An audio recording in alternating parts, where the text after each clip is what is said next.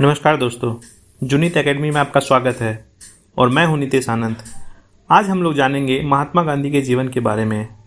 जो लोग प्रतियोगिता परीक्षाओं की तैयारी कर रहे हैं, उनके लिए यह वीडियो बहुत ही हेल्पफुल होने वाला है। बाकी लोग भी अपनी जानकारी बढ़ाने के लिए इस वीडियो को ज़रूर देखें। इस वीडियो की सबसे बड़ी खासियत यह है कि एक ही वीडियो में गांधी जी के बारे में पूरी जानकारी मिल जाएगी। यह वीडियो बायोग्राफी सीरीज़ में से एक है। बायोग्राफी सीरीज़ में हम लोग बहुत सारे प्रसिद्ध लोगों के जीवन के बारे में जानेंगे। तो चलिए शुरू करते हैं आज का वीडियो। तो आइए देखते हैं सबसे पहले गांधी जी के प्रारंभिक जीवन के बारे में। गांधी जी का जन्म 2 अक्टूबर अठारह सौ उनहत्तर में गुजरात के पोरबंदर में हुआ था। उनके पिताजी का नाम करमचंद गांधी और माता जी का नाम पुतलीबाई था। उनके बचपन का दौर ग्रामीण क्षेत्रों में बीता था। उनका विवाह पढ़ाई के दौरान मात्र तेरह वर्ष की आयु में ही कस्तूरबा गांधी से हो गया। कस्तूरबा गांधी की उम्र भी लगभग तेरह वर्ष ही थी। आगे चलकर पढ़ाई के क्रम में गांधी जी अठारह सौ नवासी से इक्यानवे तक ब्रिटेन में रहे और ब्रिटेन में रहने के दौरान वहीं से बैरिस्ट्री की पढ़ाई की और पढ़ाई के बाद अठारह सौ इक्यानवे में भारत लौटे। बैरिस्ट्री की पढ़ाई पूरी करने के बाद अब उन्हें वकालत करनी थी। इस क्रम में अठारह में एक मुस्लिम व्यापारी का सामना गांधी जी से हुआ। उन्होंने गांधी जी से आग्रह किया कि वह दक्षिण अफ्रीका चले और वहाँ चलकर उनका जो मुकदमा है, उसे देखें और अपनी जानकारी का उपयोग करें और उनका सहयोग करें। इसी क्रम में गांधी जी ने इस प्रस्ताव को स्वीकार किया और अठारह सौ तिरानबे में दक्षिण अफ्रीका चले गए और वहाँ 1915 तक रहते हैं और फिर भारत लौट कर आते हैं। दक्षिण अफ्रीका जाने के बाद उन्होंने देखा कि किस प्रकार ब्रिटिश सत्ता के सामने गोरे काले का भेद शुरू हो चुका है। ट्रेन की एक घटना उनके जीवन का एक टर्निंग पॉइंट माना जाता है, जब उन्हें प्रथम श्रेणी में ट्रेन की यात्रा करने के दौरान उतार दिया गया था। चलिए देखते हैं इस घटना के बारे में। जब वह डरबन से प्रिटोरिया जा रहे थे तो इसी दौरान बीच में एक स्टेशन आया मैरिट्सबर्ग। इस स्टेशन पर एक ब्रिटिश अधिकारी ने उनसे कहा, तुम प्रथम श्रेणी में यात्रा नहीं कर सकते, क्योंकि तुम गोरे नहीं हो। और गांधी जी को ट्रेन से उतार दिया। इस घटना को रेल कांड के रूप में जाना जाता है। और यह घटना उनके जीवन का एक टर्निंग पॉइंट रहा, जहाँ उन्हें एहसास हुआ कि गोरे और काले में जो भेदभाव किया जाता है, वो कितना बुरा होता है। और उन्होंने एक प्रण किया कि आगे चलकर मैं इसे तोड़ने का प्रयास करूँगा। आगे चलकर उन्होंने दक्षिण अफ्रीका में रहते हुए अठारह में नटाल इंडियन कांग्रेस की स्थापना की। इसके बाद 1903 में एक पत्रिका प्रकाशित की, द इंडियन ओपिनियन। उन्होंने अगले ही वर्ष 1904 में फिनिक्स आश्रम की स्थापना की, दक्षिण अफ्रीका में ही। फिर 1906 में उन्होंने प्रथम सत्याग्रह का प्रयोग किया। सत्याग्रह का मतलब है सत्य और अहिंसा के माध्यम से सच्चाई की जीत के लिए प्रयास करना। कई बार यह प्रश्न भी आता है कि गांधी जी द्वारा सत्याग्रह का प्रथम प्रयोग कहाँ किया गया? यदि भारत में पूछा जाए तो चंपारण में और यदि उनके पूरे जीवन में पूछा जाए तो 1906 ईस्वी में दक्षिण अफ्रीका में। उन्हीं सालों में उन्होंने एक पुस्तक लिखी जो काफ़ी प्रसिद्ध हुई, हिंद स्वराज। गांधी जी 9 जनवरी 1915 को भारत वापस आए दक्षिण अफ्रीका से। यह दिन भारतीय इतिहास में बहुत ही अच्छा माना जाता है, इसीलिए आज भी भारत में प्रवासी भारतीय दिवस 9 जनवरी को मनाया जाता है। इसका मूल कारण यही है कि गांधी जी 9 जनवरी को दक्षिण अफ्रीका से लौटकर भारत आए थे। 1915 में भारत आने के बाद उन्होंने भारतीय पृष्ठभूमि को समझा तथा अपने राजनीतिक गुरु के रूप में गोपाल कृष्ण गोखले जी को चुना, जिन्होंने उन्हें राजनीतिक ज्ञान दी। इसके बाद 1916 में उन्होंने साबरमती आश्रम की स्थापना गुजरात में की। यहाँ एक बात और बता दूँ, जब गांधी जी भारत वापस आए थे तो यह दौर था प्रथम विश्व युद्ध का। 1914 से 1918 प्रथम विश्व युद्ध का काल था। इसी दौर में गांधी जी की भारत में वापसी हुई थी। गांधी जी ने प्रारंभिक चरण में अंग्रेज़ों के सहयोग करने की नीति अपनाई तथा उसके माध्यम से अपने लक्षित उद्देश्यों को प्राप्त करने का प्रयास किया।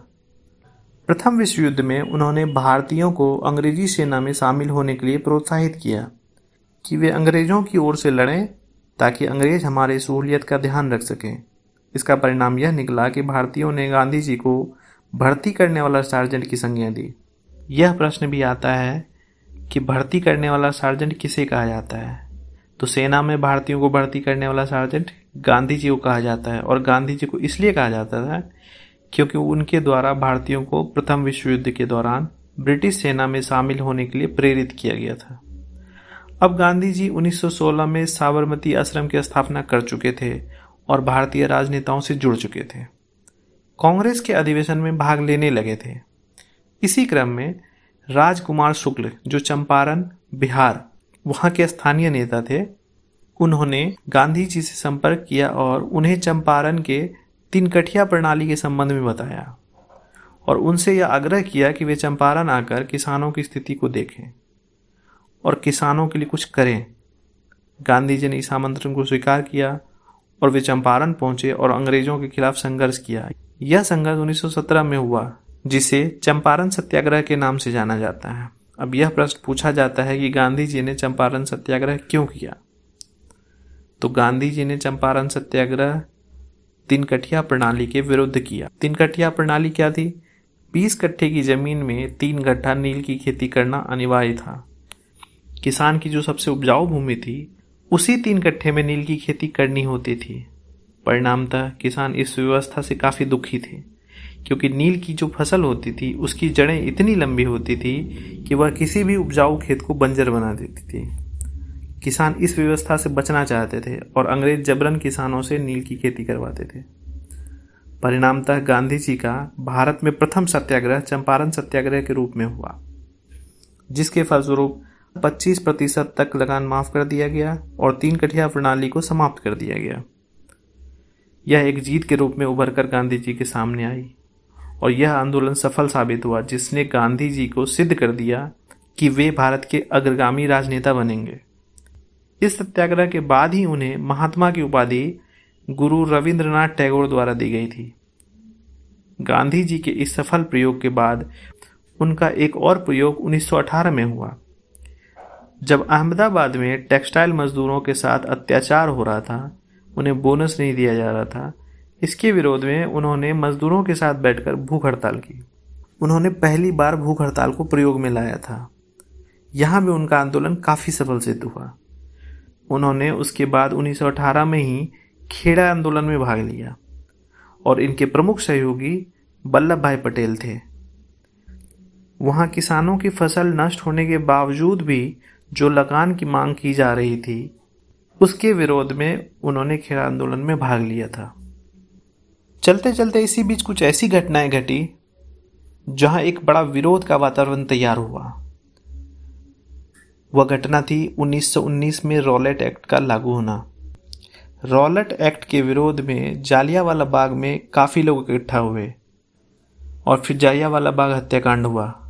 इसमें जनरल डायर ने जालियावाला बाग के सारे दरवाजे बंद कर सिपाहियों को लोगों पे गोलियाँ बरसाने का आदेश दे दिया। बहुत सारे लोग मारे गए और इस घटना के बाद पूरे भारतीय व्यवस्था में एक आंदोलन की जड़ें बनने लगी। इसी क्रम में जब प्रथम विश्व युद्ध की समाप्ति हुई थी 1918 में, तभी भारतीय आस लगाए बैठे थे कि भारत को कुछ बेहतर मिलेगा, लेकिन ऐसा कुछ भी नहीं हुआ। दूसरी ओर तुर्की के खलीफा जो पूरे विश्व भर के मुसलमानों के गुरु हुआ करते थे, उनके साथ भी अनैतिक बर्ताव किया जाता था ब्रिटिश सरकार द्वारा। उसके विरोध में मुसलमानों ने भारत में खिलाफत आंदोलन की शुरुआत की। इस आंदोलन में भी गांधी जी की प्रमुख भूमिका रही। खिलाफत आंदोलन 1919 में प्रारंभ हुआ और 1922 में असहयोग आंदोलन के साथ समाप्त हुआ। गांधी जी ने उसके बाद शुरू किया असहयोग आंदोलन। असहयोग आंदोलन 1920 में प्रारंभ हुआ। गांधी जी ने कांग्रेस से मांग की कि इसे पहले अधिवेशन में पारित किया जाए, जो कलकत्ता में हुआ।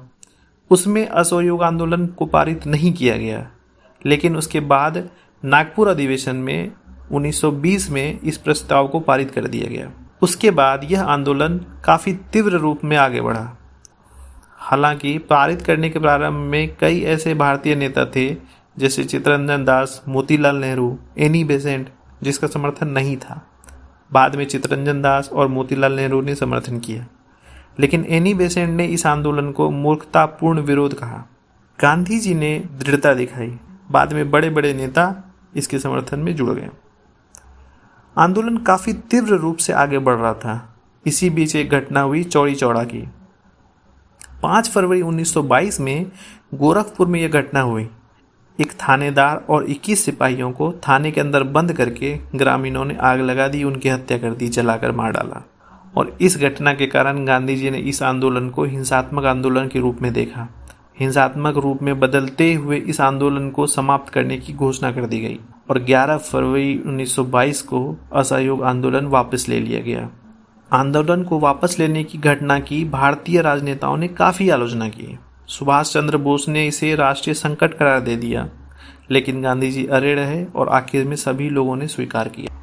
असहयोग आंदोलन की वापसी के बाद एक प्रमुख घटना और घटी। जो लोग गांधी जी के विचारों से सहमत नहीं थे, खास करके चितरंजन दास और मोतीलाल नेहरू, उन्होंने एक अलग पार्टी बना ली और इस पार्टी का नाम था स्वराज पार्टी, जिसकी स्थापना मार्च 1923 में इलाहाबाद में हुई थी। विधान परिषदों के चुनाव में भाग लेना ही इसका मुख्य उद्देश्य था। आगे चल के फिर एक समझौता हुआ गांधी जी और चितरंजन दास के बीच। इसे गांधी दास समझौता के नाम से जाना जाता है। यह समझौता 1924 में हुआ। गांधी जी द्वारा दूसरा सबसे बड़ा आंदोलन जो भारत में संचालित किया गया, उसे सविनय अवज्ञा आंदोलन के नाम से जाना जाता है। यह आंदोलन 1930 से लेकर 1934 तक चला था। बीच में कुछ समय के लिए रुक भी गया था। पहले चरण में 1930 से 31 तक और दूसरे चरण में 32 से लेकर 34 तक। गांधी जी ने 1930 में 11 सूत्री मांगे रखी। उस समय भारत के वायसराय लॉर्ड इरविन थे। इरविन के समक्ष जो मांगे रखी गई थी, उनमें सेना का खर्च कम करना, भारतीयों को जो बंदी बनाया गया है, उसे छोड़ना और ऐसी कई मांगे रखी। इरविन ने इन पर ध्यान नहीं दिया। परिणाम यह निकला गांधी जी ने घोषणा की, वे विरोध में आंदोलन करेंगे। उन्होंने इस ग्यारह सूत्री मांगों की पूरी ना करने की वजह से दांडी मार्च शुरू किया। दांडी मार्च के बारे में आप जानते होंगे, यह नमक कर तोड़ने के लिए किया गया था। पहले नमक पे टैक्स लगता था, कर लगता था। उसको तोड़ने के लिए उन्होंने दांडी मार्च किया। वहीं से सविनय अवज्ञा आंदोलन प्रारंभ करने का उद्देश्य था। तो दांडी मार्च 12 मार्च से शुरू हुआ, साबरमती आश्रम से लेकर दांडी के बीच तक चला।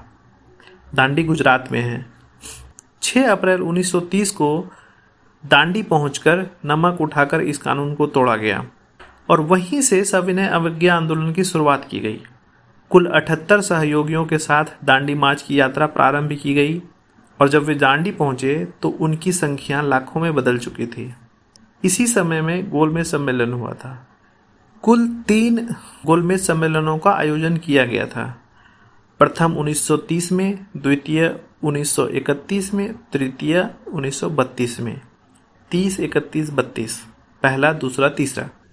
कांग्रेस का नेतृत्व करते हुए गांधी जी ने सिर्फ़ दूसरे गोलमेज सम्मेलन में भाग लिया, जिसे गांधी इरविन समझौता के नाम से भी जाना जाता है। गांधी इरविन समझौता 5 मार्च 1931 को हुआ था।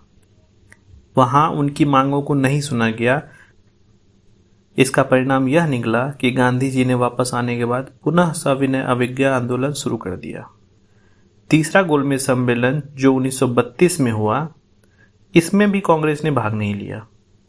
भारत की ओर से doctor B R Ambedkar ji ने दलितों का प्रतिनिधित्व करते हुए तीनों गोलमेज सम्मेलनों में भाग लिया। इन तीनों गोलमेज सम्मेलन के समय ब्रिटेन के प्रधानमंत्री रैमजे मैकडोनाल्ड थे। 1932 में हुए तीसरे गोलमेज सम्मेलन की एक प्रमुख घटना रही। इस घटना के तहत दलितों के लिए पृथक निर्वाचन क्षेत्र की घोषणा की गई और दलितों के लिए इकहत्तर पृथक निर्वाचन क्षेत्र घोषित कर दिए गए। यह घटना हिंदुओं को तोड़ने वाली और राष्ट्रीय आंदोलन को कमज़ोर करने वाली घटना थी। जब वहाँ से भीमराव अंबेडकर वापस आए और रैमजे मैकडोनाल्ड की घोषणा भारत आई तो इस घोषणा को कम्युनल अवार्ड के नाम से जाना जाता है। इस कम्युनल अवार्ड के माध्यम से भारतीय राष्ट्रीय आंदोलन को कमज़ोर करने का प्रयास किया गया और गांधी जी ने इसका विरोध करते हुए अनशन शुरू कर दिया। इसके परिणाम स्वरूप गांधी जी और भीमराव अंबेडकर के बीच बहुत मुश्किलों के बाद एक बैठक कराई गई, जिसे पूना पैक्ट के नाम से जानते हैं। यह समझौता 26 सितंबर 1932 को हुआ था। गांधी जी का कहना था कि हम आरक्षित सीटों की संख्या बढ़ा देंगे। पृथक निर्वाचन की व्यवस्था समाप्त की जाए। इस समझौते के फलस्वरूप आरक्षित सीटों की संख्या इकहत्तर से बढ़ाकर एक कर दी गई और पृथक निर्वाचन की व्यवस्था समाप्त कर दी गई। गांधी जी द्वारा व्यक्तिगत सत्याग्रह का संचालन 1940 में किया गया। यह सत्याग्रह पवनार, महाराष्ट्र से शुरू किया गया।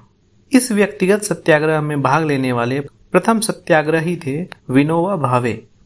और दूसरे सत्याग्रही थे जवाहरलाल नेहरू और तीसरे थे ब्रह्मदत्त। व्यक्तिगत सत्याग्रह को दिल्ली चलो के नाम से भी जाना जाता है।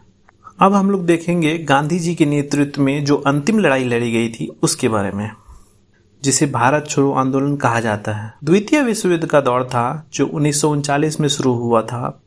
विभिन्न स्तरों पर भारतीयों को मनाने के लिए अलग अलग प्रतिनिधि मंडल आ रहे थे, जो भारतीयों को मना रहे थे कि द्वितीय विश्व युद्ध में वे ब्रिटिश का साथ दें। और भारतीय पूरी तरह से इस बार मनसा बना बैठे थे कि ब्रिटिश साम्राज्य का सहयोग नहीं करना है, क्योंकि उन्होंने प्रथम विश्व युद्ध में यह देख लिया था कि किस प्रकार ब्रिटिश धोखा देते हैं। इसी बीच क्रिप्स मिशन भारत आया, जिसके बारे में गांधी जी ने कहा था, यह दिवालिया हो चुके बैंक का चेक है। तो क्रिप्स मिशन के असफल होने के बाद गांधी जी ने भारत छोड़ो आंदोलन का प्रारंभ 1942 में किया। यह क्रांति अगस्त क्रांति के नाम से भी जाना जाता है, क्योंकि इसकी शुरुआत 8 अगस्त को हुई थी, मुंबई से। इसके साथ ही गांधी जी समेत कई नेताओं को ऑपरेशन ज़ीरो आवर चलाकर गिरफ़्तार कर लिया गया। उन्हें आगा खां पैलेस में रखा गया और अंग्रेज़ों द्वारा पूरी कोशिश की गई कि इस आंदोलन को दबा दिया जाए। लेकिन गांधी जी और प्रमुख नेताओं की गिरफ्तारी के बाद भी यह आंदोलन दबा नहीं। जो द्वितीय पंक्ति के प्रमुख नेता थे, उन्होंने इस आंदोलन का नेतृत्व किया। और यह क्रांति भारत की अंतिम सबसे बड़ी लड़ाई के रूप में साबित हुई। तो हमने देखा कि गांधी जी का योगदान विभिन्न चरणों में विभिन्न आंदोलनों के माध्यम से बहुत ही व्यापक रहा। अंततः भारत को स्वतंत्रता मिली और भारत दो देशों में विभाजित हो गया, भारत और पाकिस्तान। इस विभाजन के दौर में भारत को सांप्रदायिक हिंसा का सामना करना पड़ा और उस समय भी गांधी जी ने हिंसा को रोकने के लिए तथा हिंसा में पीड़ित लोगों के आँसू पोछने में अपना समय व्यतीत किया। उस दौरान गांधी जी कलकत्ता में हिंसा पीड़ित लोगों की मदद कर रहे थे। आज़ादी के बाद स्वतंत्र भारत में उनकी मृत्यु 30 जनवरी 1948 को हुई। उनकी हत्या नाथुराम गोडसे ने गोली मारकर कर दी। तो ये थी गांधी जी के जीवन की पूरी कहानी। अगर आप लोगों को ये वीडियो पसंद आया तो लाइक ज़रूर करें, अपने दोस्तों के साथ शेयर करें। कोई कमी लगे या कोई सुझाव देना हो तो कमेंट में लिख कर बताएँ। ऐसे ही और वीडियो देखने के लिए हमारे चैनल को सब्सक्राइब करें।